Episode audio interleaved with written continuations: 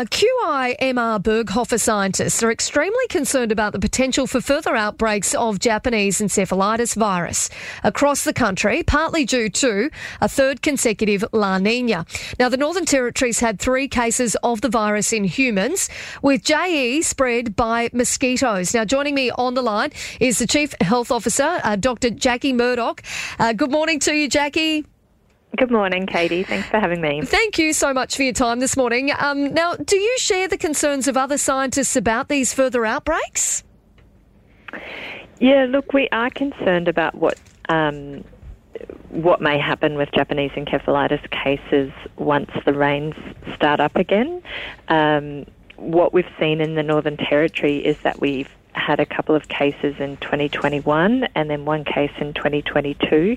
So we're concerned that this is going to continue. Now, uh, does the um, does does it sort of you know the fact that we we are expecting or that we've got that third consecutive La Nina? What kind of impact does that have? And and the predicted above average cyclone season, what kind of uh, you know what kind of risk I guess does that create for us when it comes to JE? Well, it's it's really hard to say because it's a new disease in Australia, but um, you know we know that there are more mosquitoes when there's more more, more water around, and our, our mosquito activity really picks up once the monsoonal rains start.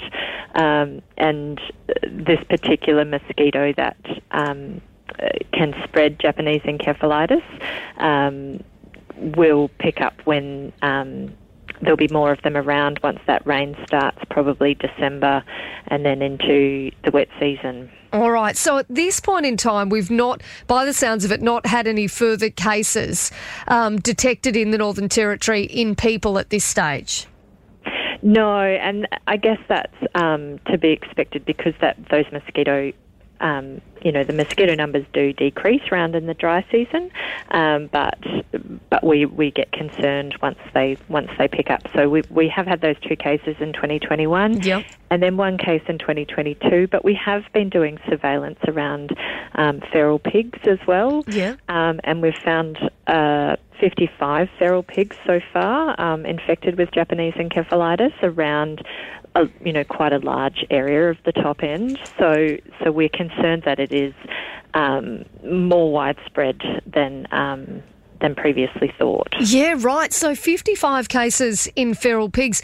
Are some of those cases quite recent? Um, the most of the surveillance was done sort of earlier in the year, um, so they haven't they haven't been testing just because of the ability to go out um, regularly as much recently. But um, yeah, some of them they've all been sort of tested this year. Now, Dr. Murdoch, how is uh, Japanese encephalitis spread or passed on? So it's it's spread through mosquito bites. Um, so mosquitoes pick it up from pigs, including feral pigs, and also from water birds. So um, you know that's why um, the risk is greater around sort of water sources. Um, and then they they spread it to humans through mosquitoes. Um, it's not spread from person to person via mosquitoes, but from um, from pigs or from water birds to mosquitoes and then onto people. So it's it's really important to try to prevent getting infect, uh, getting bitten by mosquitoes, yep. um, and not just for Japanese encephalitis. Obviously, there's other diseases that can spread by mosquitoes. Um, so, using insect repellents and covering up with long sleeved shirts and long pants. Um, staying inside um, at night time or at dusk at those really, um, you know, bitey times, mm. I guess. And how serious is the virus? Because a lot of people listening this morning are going to be thinking, oh, it sounds a bit unusual. I don't know exactly what it is. Is there any real risk to me? Yeah, so look, it is, it's rare, um, but it, and it is mostly asymptomatic. So most people who get it won't get symptoms, but about 1% of people who get symptoms um, can oh, sorry, 1% of people who get infected get symptoms and they can get quite sick. So um, it can result in um, quite uh, severe brain damage and occasionally even death. Yeah, wow. So it is certainly something that we need to be keeping a close eye on and treating seriously. Um, is there anything else that we should know about by way of an update or, you know, anything else that we should sort of be aware of? Um, so we have got some vaccine for Japanese encephalitis, um, and we're we're rolling that out to really high risk areas. So including the, the places where the people have been infected, so that the communities where the people the cases have been infected already, and then other high risk remote communities, and also to people who are working with directly with mosquitoes and feral pigs. So.